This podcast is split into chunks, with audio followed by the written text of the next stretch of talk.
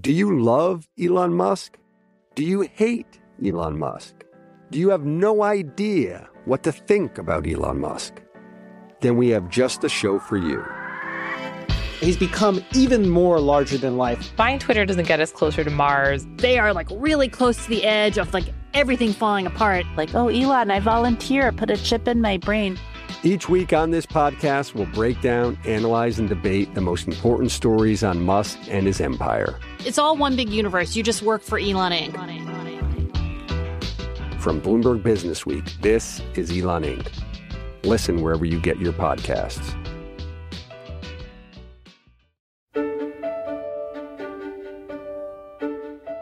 Hello, and welcome to Stephanomics, the podcast which brings the global economy to you.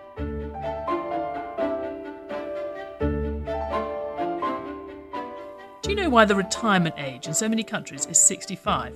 Well, it's all thanks to Otto von Bismarck, the first German chancellor who created the world's first social security system back in 1880. Now, he started with a retirement age of 70, then he brought it down to 65 because back then almost no one survived even that long. I was reminded of that top fact by one of the investors on a panel I moderated this week at the Milken Global Conference in Los Angeles, where billionaires and wannabe billionaires and hundreds of other people all gather to talk about investing, the global economy, and, when they have any spare time, making the world a better place. The theme this year has been driving shared prosperity, and there's been some discussion about how to save enough for a happy and secure retirement. But of course, one way a lot of people today are investing in their retirement is by working and earning well past 65. I met someone here with a non traditional take on that. You'll hear my interview with her in a minute. But first, one of our Federal Reserve reporters, Matt Boesler, has this story about older workers in the US and what it means for the economy.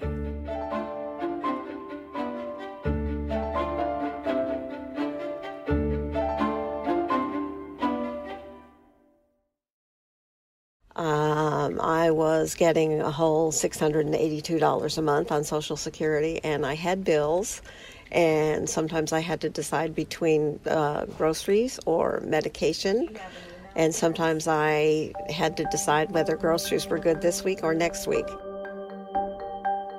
That's Doris O'Connor.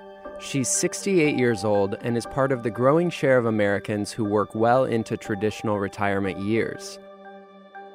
O'Connor is a native of Brooklyn who's lived in Dallas for the past 20 years. Her story is a relatively happy one from an economic perspective. She's well enough to keep working, she finds her job fulfilling, and she's contributing to America's economy. But O'Connor doesn't have enough money to quit. Her situation is far from unique. Retirement insecurity is a position many baby boomers find themselves in. That's reshaped the U.S. labor market thanks to a new pool of workers available in an economy that's thirsty for them. At the same time, the more older workers there are, the less opportunity younger employees have to rise through the ranks. And the bigger pool of workers overall means employers have more power to pay lower wages, something that's been a puzzle in this economic expansion. About 20% of Americans over the age of 65 were working or looking for work in March, up from 12% two decades ago. That's more than 4 million extra people, or more than the entire combined U.S. workforces of Walmart, Amazon, UPS, and Target. For Doris O'Connor, her path back to work wasn't so simple. It was hard because every day every day you go online and you look for jobs and you try to find something that think that you think fits your uh-huh. skill level and you put in an application online and you never hear anything. And I also had the additional problem that I didn't have any computer skills. So she went to get computer training at the Senior Source, a local nonprofit organization, and they ended up giving her a job. Her title is Intake Coordinator, and she points people who call in for help in the right direction. The increase in working among older adults is happening for many reasons. People are healthier.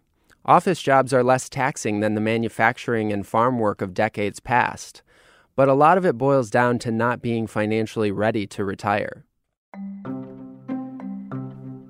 People are living longer, and there's been a major shift in pension plans that moves a lot of the responsibility for saving from the employer to the employee. People aren't that good at planning for their own financial futures, as it turns out.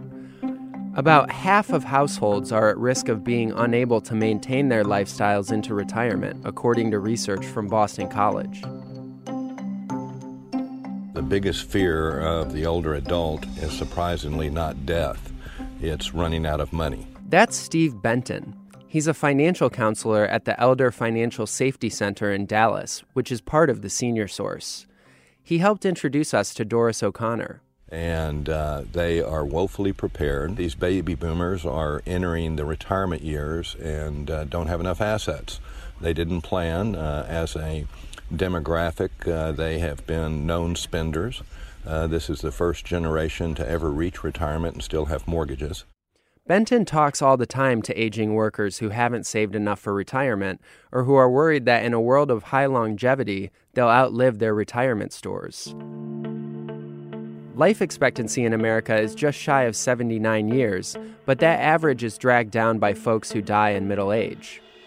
Americans who live past the age of 65 can expect to live to 84 for men, or nearly 87 for women. One in four 65 year olds will live past 90, and one in 10 past 95, based on Social Security Administration data. That's a long time to make retirement savings last, especially in a world where people are falling back on less reliable savings outlets. Alicia Munnell at Boston College has spent years researching the topic. A large swath of the population has a huge financial incentive um, to keep working. And working longer is really a powerful tool. Sticking around the labor market allows people to delay drawing on their Social Security and 401ks Plus, it adds additional years for extra saving. Given that, Munnell is happy people are working longer. I think it's good news. I, if I had my way, if I were queen, I would like to change the conversation in the United States so that we establish 70 as the uh, sort of the national retirement age. And there are a couple of reasons for that. That's the age at which you get your highest Social Security benefit. And so it keeps that um, ratio constant. As participation climbs for people in their older working years, it could help to delay when folks draw on their Social Security. That can make a big difference in how long that money lasts. Susan Weinstock showed us just how much using the AARP's retirement calculator. She's vice president for financial resiliency at the group in Washington.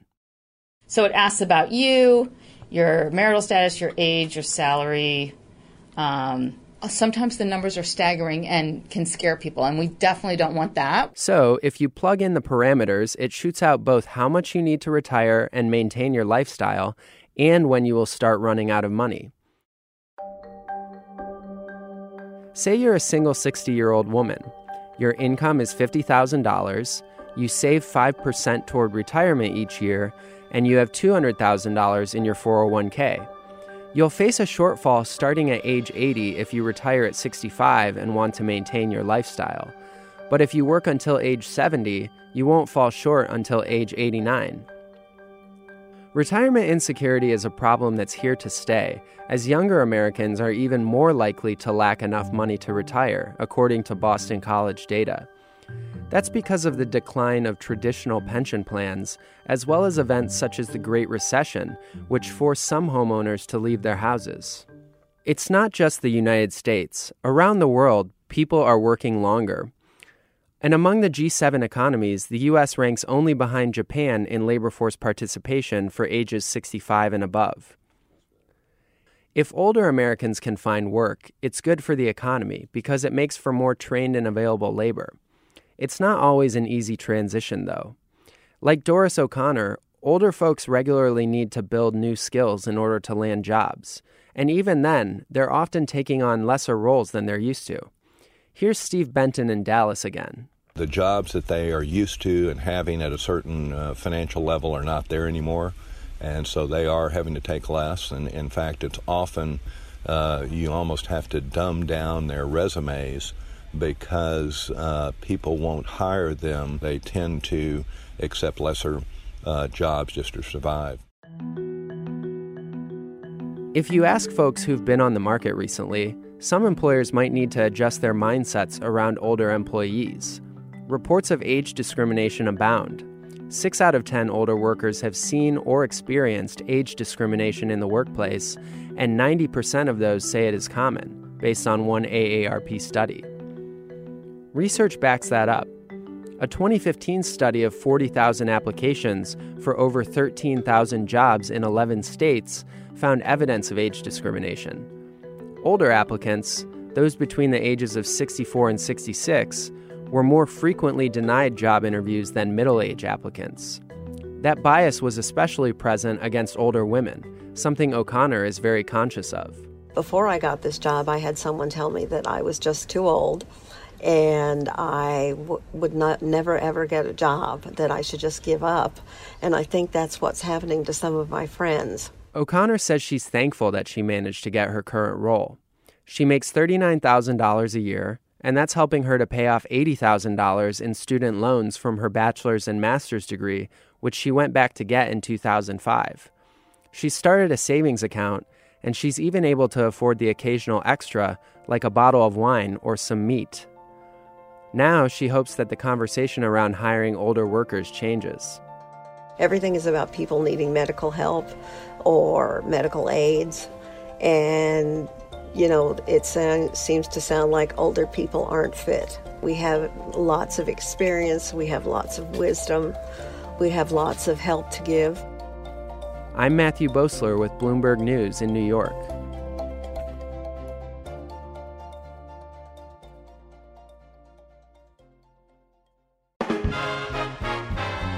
Good song. The Johnny Carson theme, right?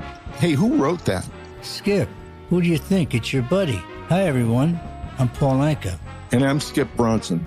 And what happens when two old friends take their decades of experience in the business and entertainment worlds and sit down with our buddies? You get Our Way, a brand new show from iHeart Podcast where we chop it up with our pals about everything under the sun. Hear about Michael Bublé's entrance into show business. And get business insight from Mark Burnett. Find out what scares my son in law, Jason Bateman. And discover the bragging rights that come with beating Michael Jordan at golf. Together, we know just about everybody, including sitting presidents. So join us as we ask the questions they've not been asked before tell it like it is, and even sing a song or two. This is our podcast, and we're going to do it our way. Listen to Our Way on the iHeartRadio app, Apple Podcasts, or wherever you get your podcasts.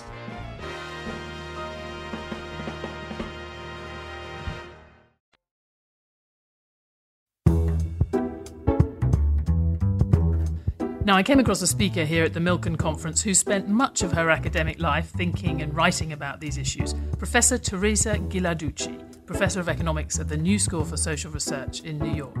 I'm delighted to say I was able to pull her into an empty meeting room to chat. Here's our interview.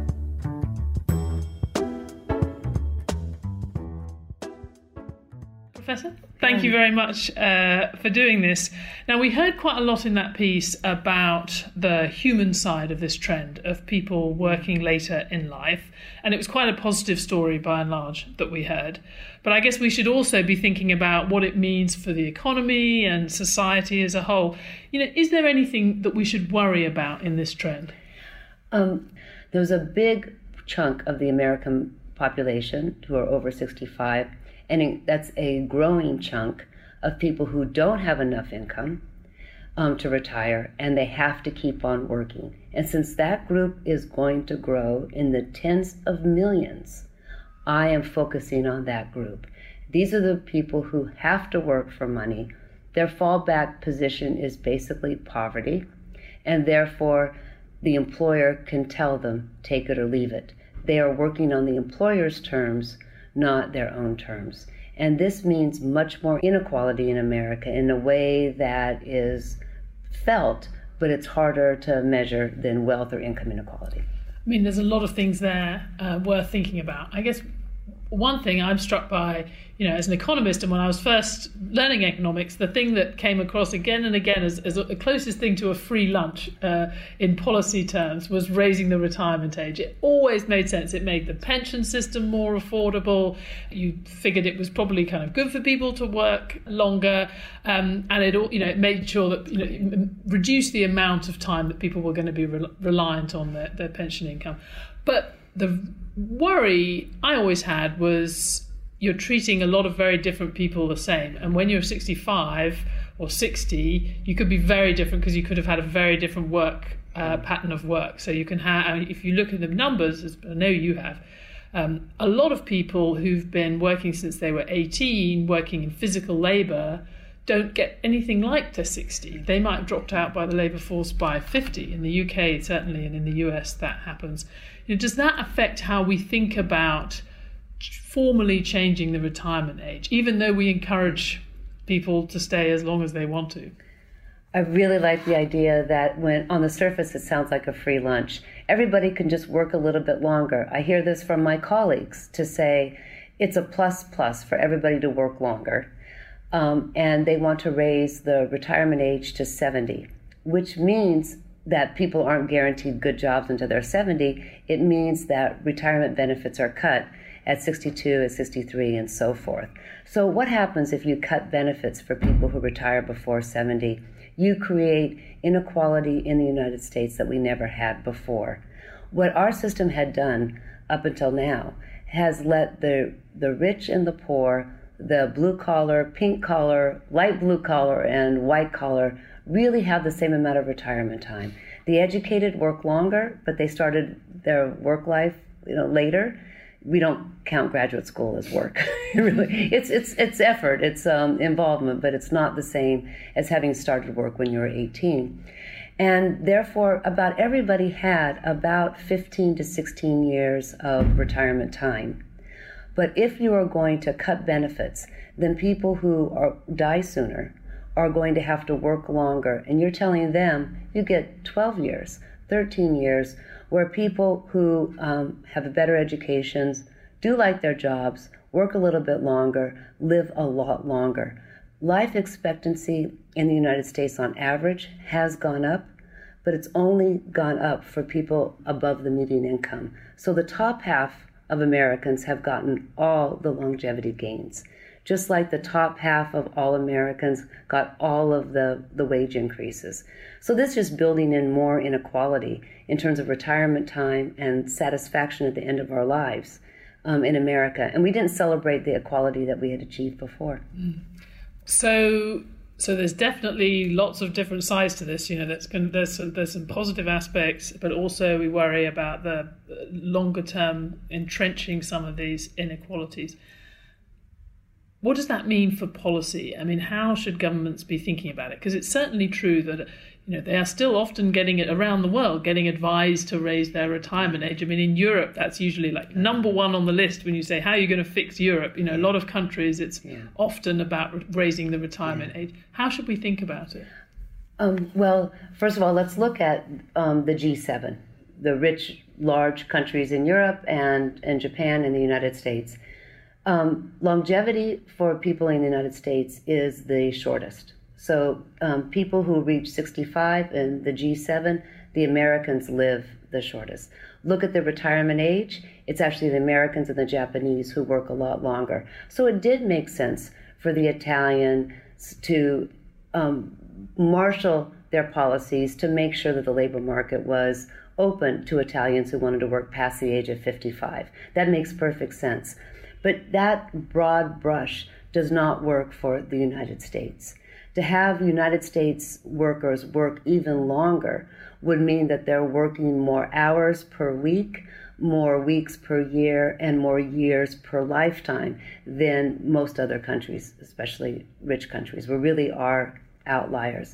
It also doesn't make sense for the economy to force older people um, to work longer without an enormous effort for training um, and for and and to eliminate age discrimination. Because what we're doing in the United States is asking 10,000 people who reach 65 every day to stay in the labor market um, when they don't have a good fallback position. So we are asking um, older people to go to Amazon warehouses, to go behind the counters of drugstores, of CVS, to wipe tables um, at McDonald's um, without protection.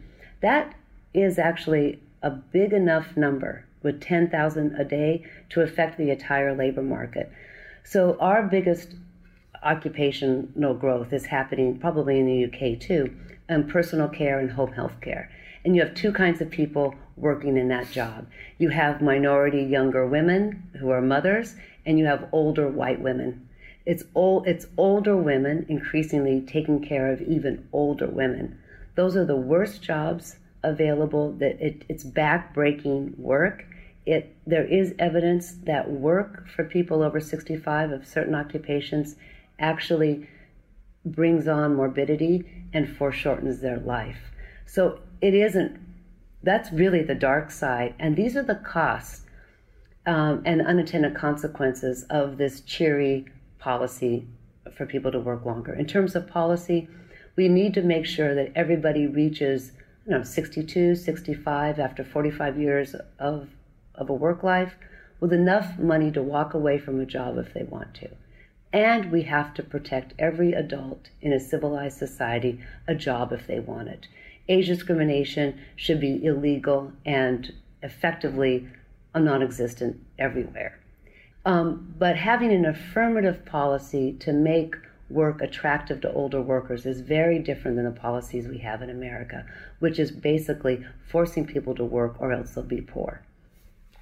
I guess one final point is you've mentioned it implicitly, but uh, if we're going to have people around the world potentially working longer for a mixture of reasons, it may be, I think, in the U- in the US, um, maybe some disproportionate amount of the growth is coming in these more worrying segments that you've talked about.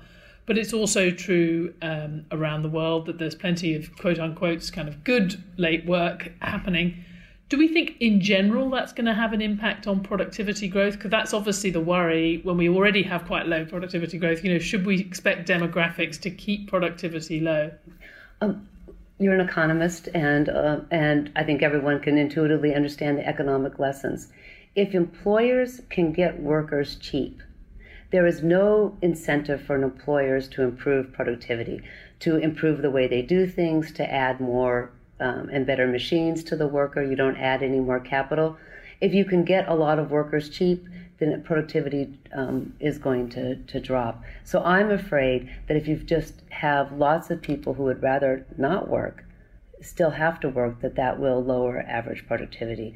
Employers have to be in a situation where they have to draw people into their jobs to make it attractive, and that's often um, higher pay and probably a, a, lot more productivity. So I see this big push for huge increases in labor supply to be productivity diminishing, not enhancing. Professor Ghilarducci, thank you very much. It's a, it's a definitely a different kind of take and a slightly um, more mixed take on this phenomenon we see everywhere of older people working. Thank you very much. Thank you, Stephanie.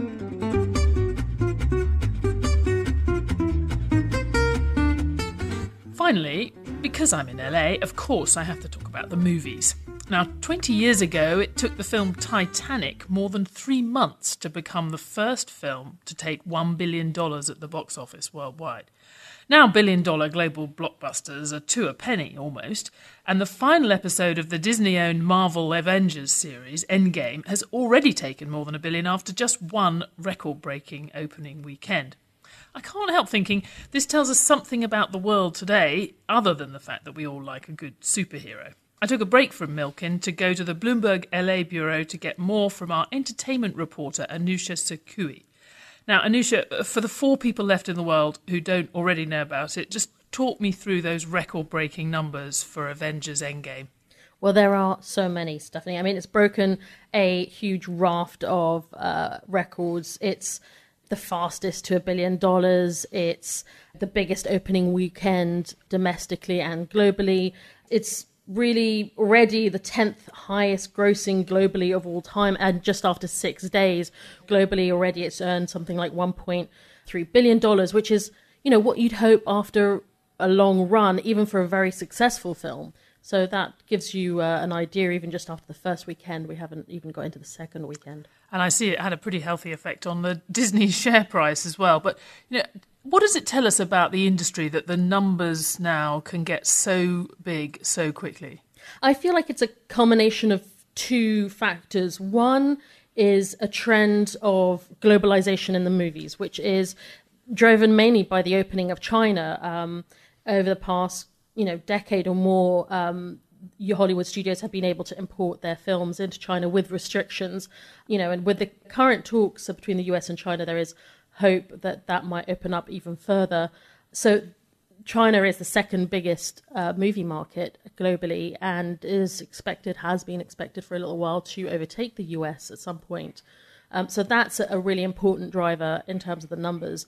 The other thing is a, a trend in content where we've seen the strategy of studios shift from one where you'd have what Warner Brothers still does now, which is say do something like you know twenty to thirty movies a year, which can vary in size from the big blockbuster that might cost a couple of hundred million dollars to smaller films, you know maybe twenty million dollars, and cater to a range of audiences.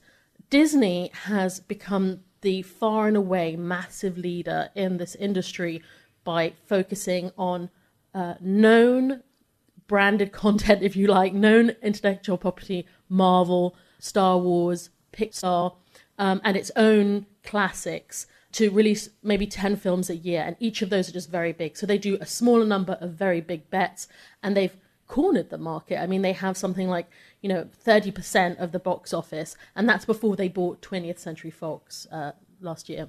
I mean, from thinking about it as an economist, and actually some of the things we've talked about already uh, on Stephanomics is, you know, the nature of globalization and what it does to the corporate sector, the nature of companies, but also what it does to distribution of incomes worldwide. I mean, just on the company side, the fact that we now have a world, and I guess technology has been part of this, but technology combined with globalization produces these companies that are just bigger and more globally dominant than any we've had in history, and you know we see that play out with this film, and you, just the numbers that you described with Disney. I mean, it wouldn't have been possible, Anoush, I suspect, um, 50 years ago for a single company to have that kind of dominance worldwide.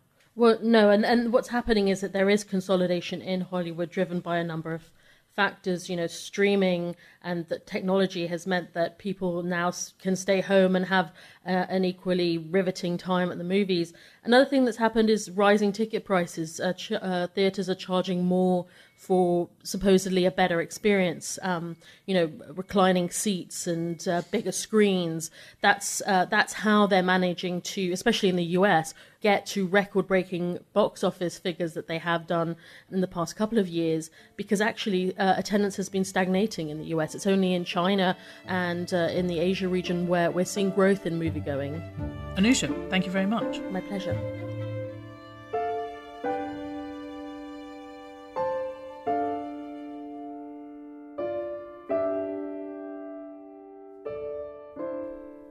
Thanks for listening to Stephanomics. Come back next week for more on the ground insights into the global economy. In the meantime, you can find us on the Bloomberg Terminal, website, app, or wherever you get your podcasts. If you like this show, we would love it if you took the time to rate and review it so it can reach more listeners. For more news and analysis from Bloomberg Economics, follow at Economics on Twitter, and you can also find me on at my Stephanomics. The story in this episode was reported by Jeanna Smialek and narrated by Matthew Boesler. It was produced by Magnus Henriksson and edited by Scott Lanman, who is also the executive producer of Stephanomics. Special thanks this week to Professor Teresa Ghilarducci and Anousha Sakoui. Francesca Levy is the head of Bloomberg Podcasts.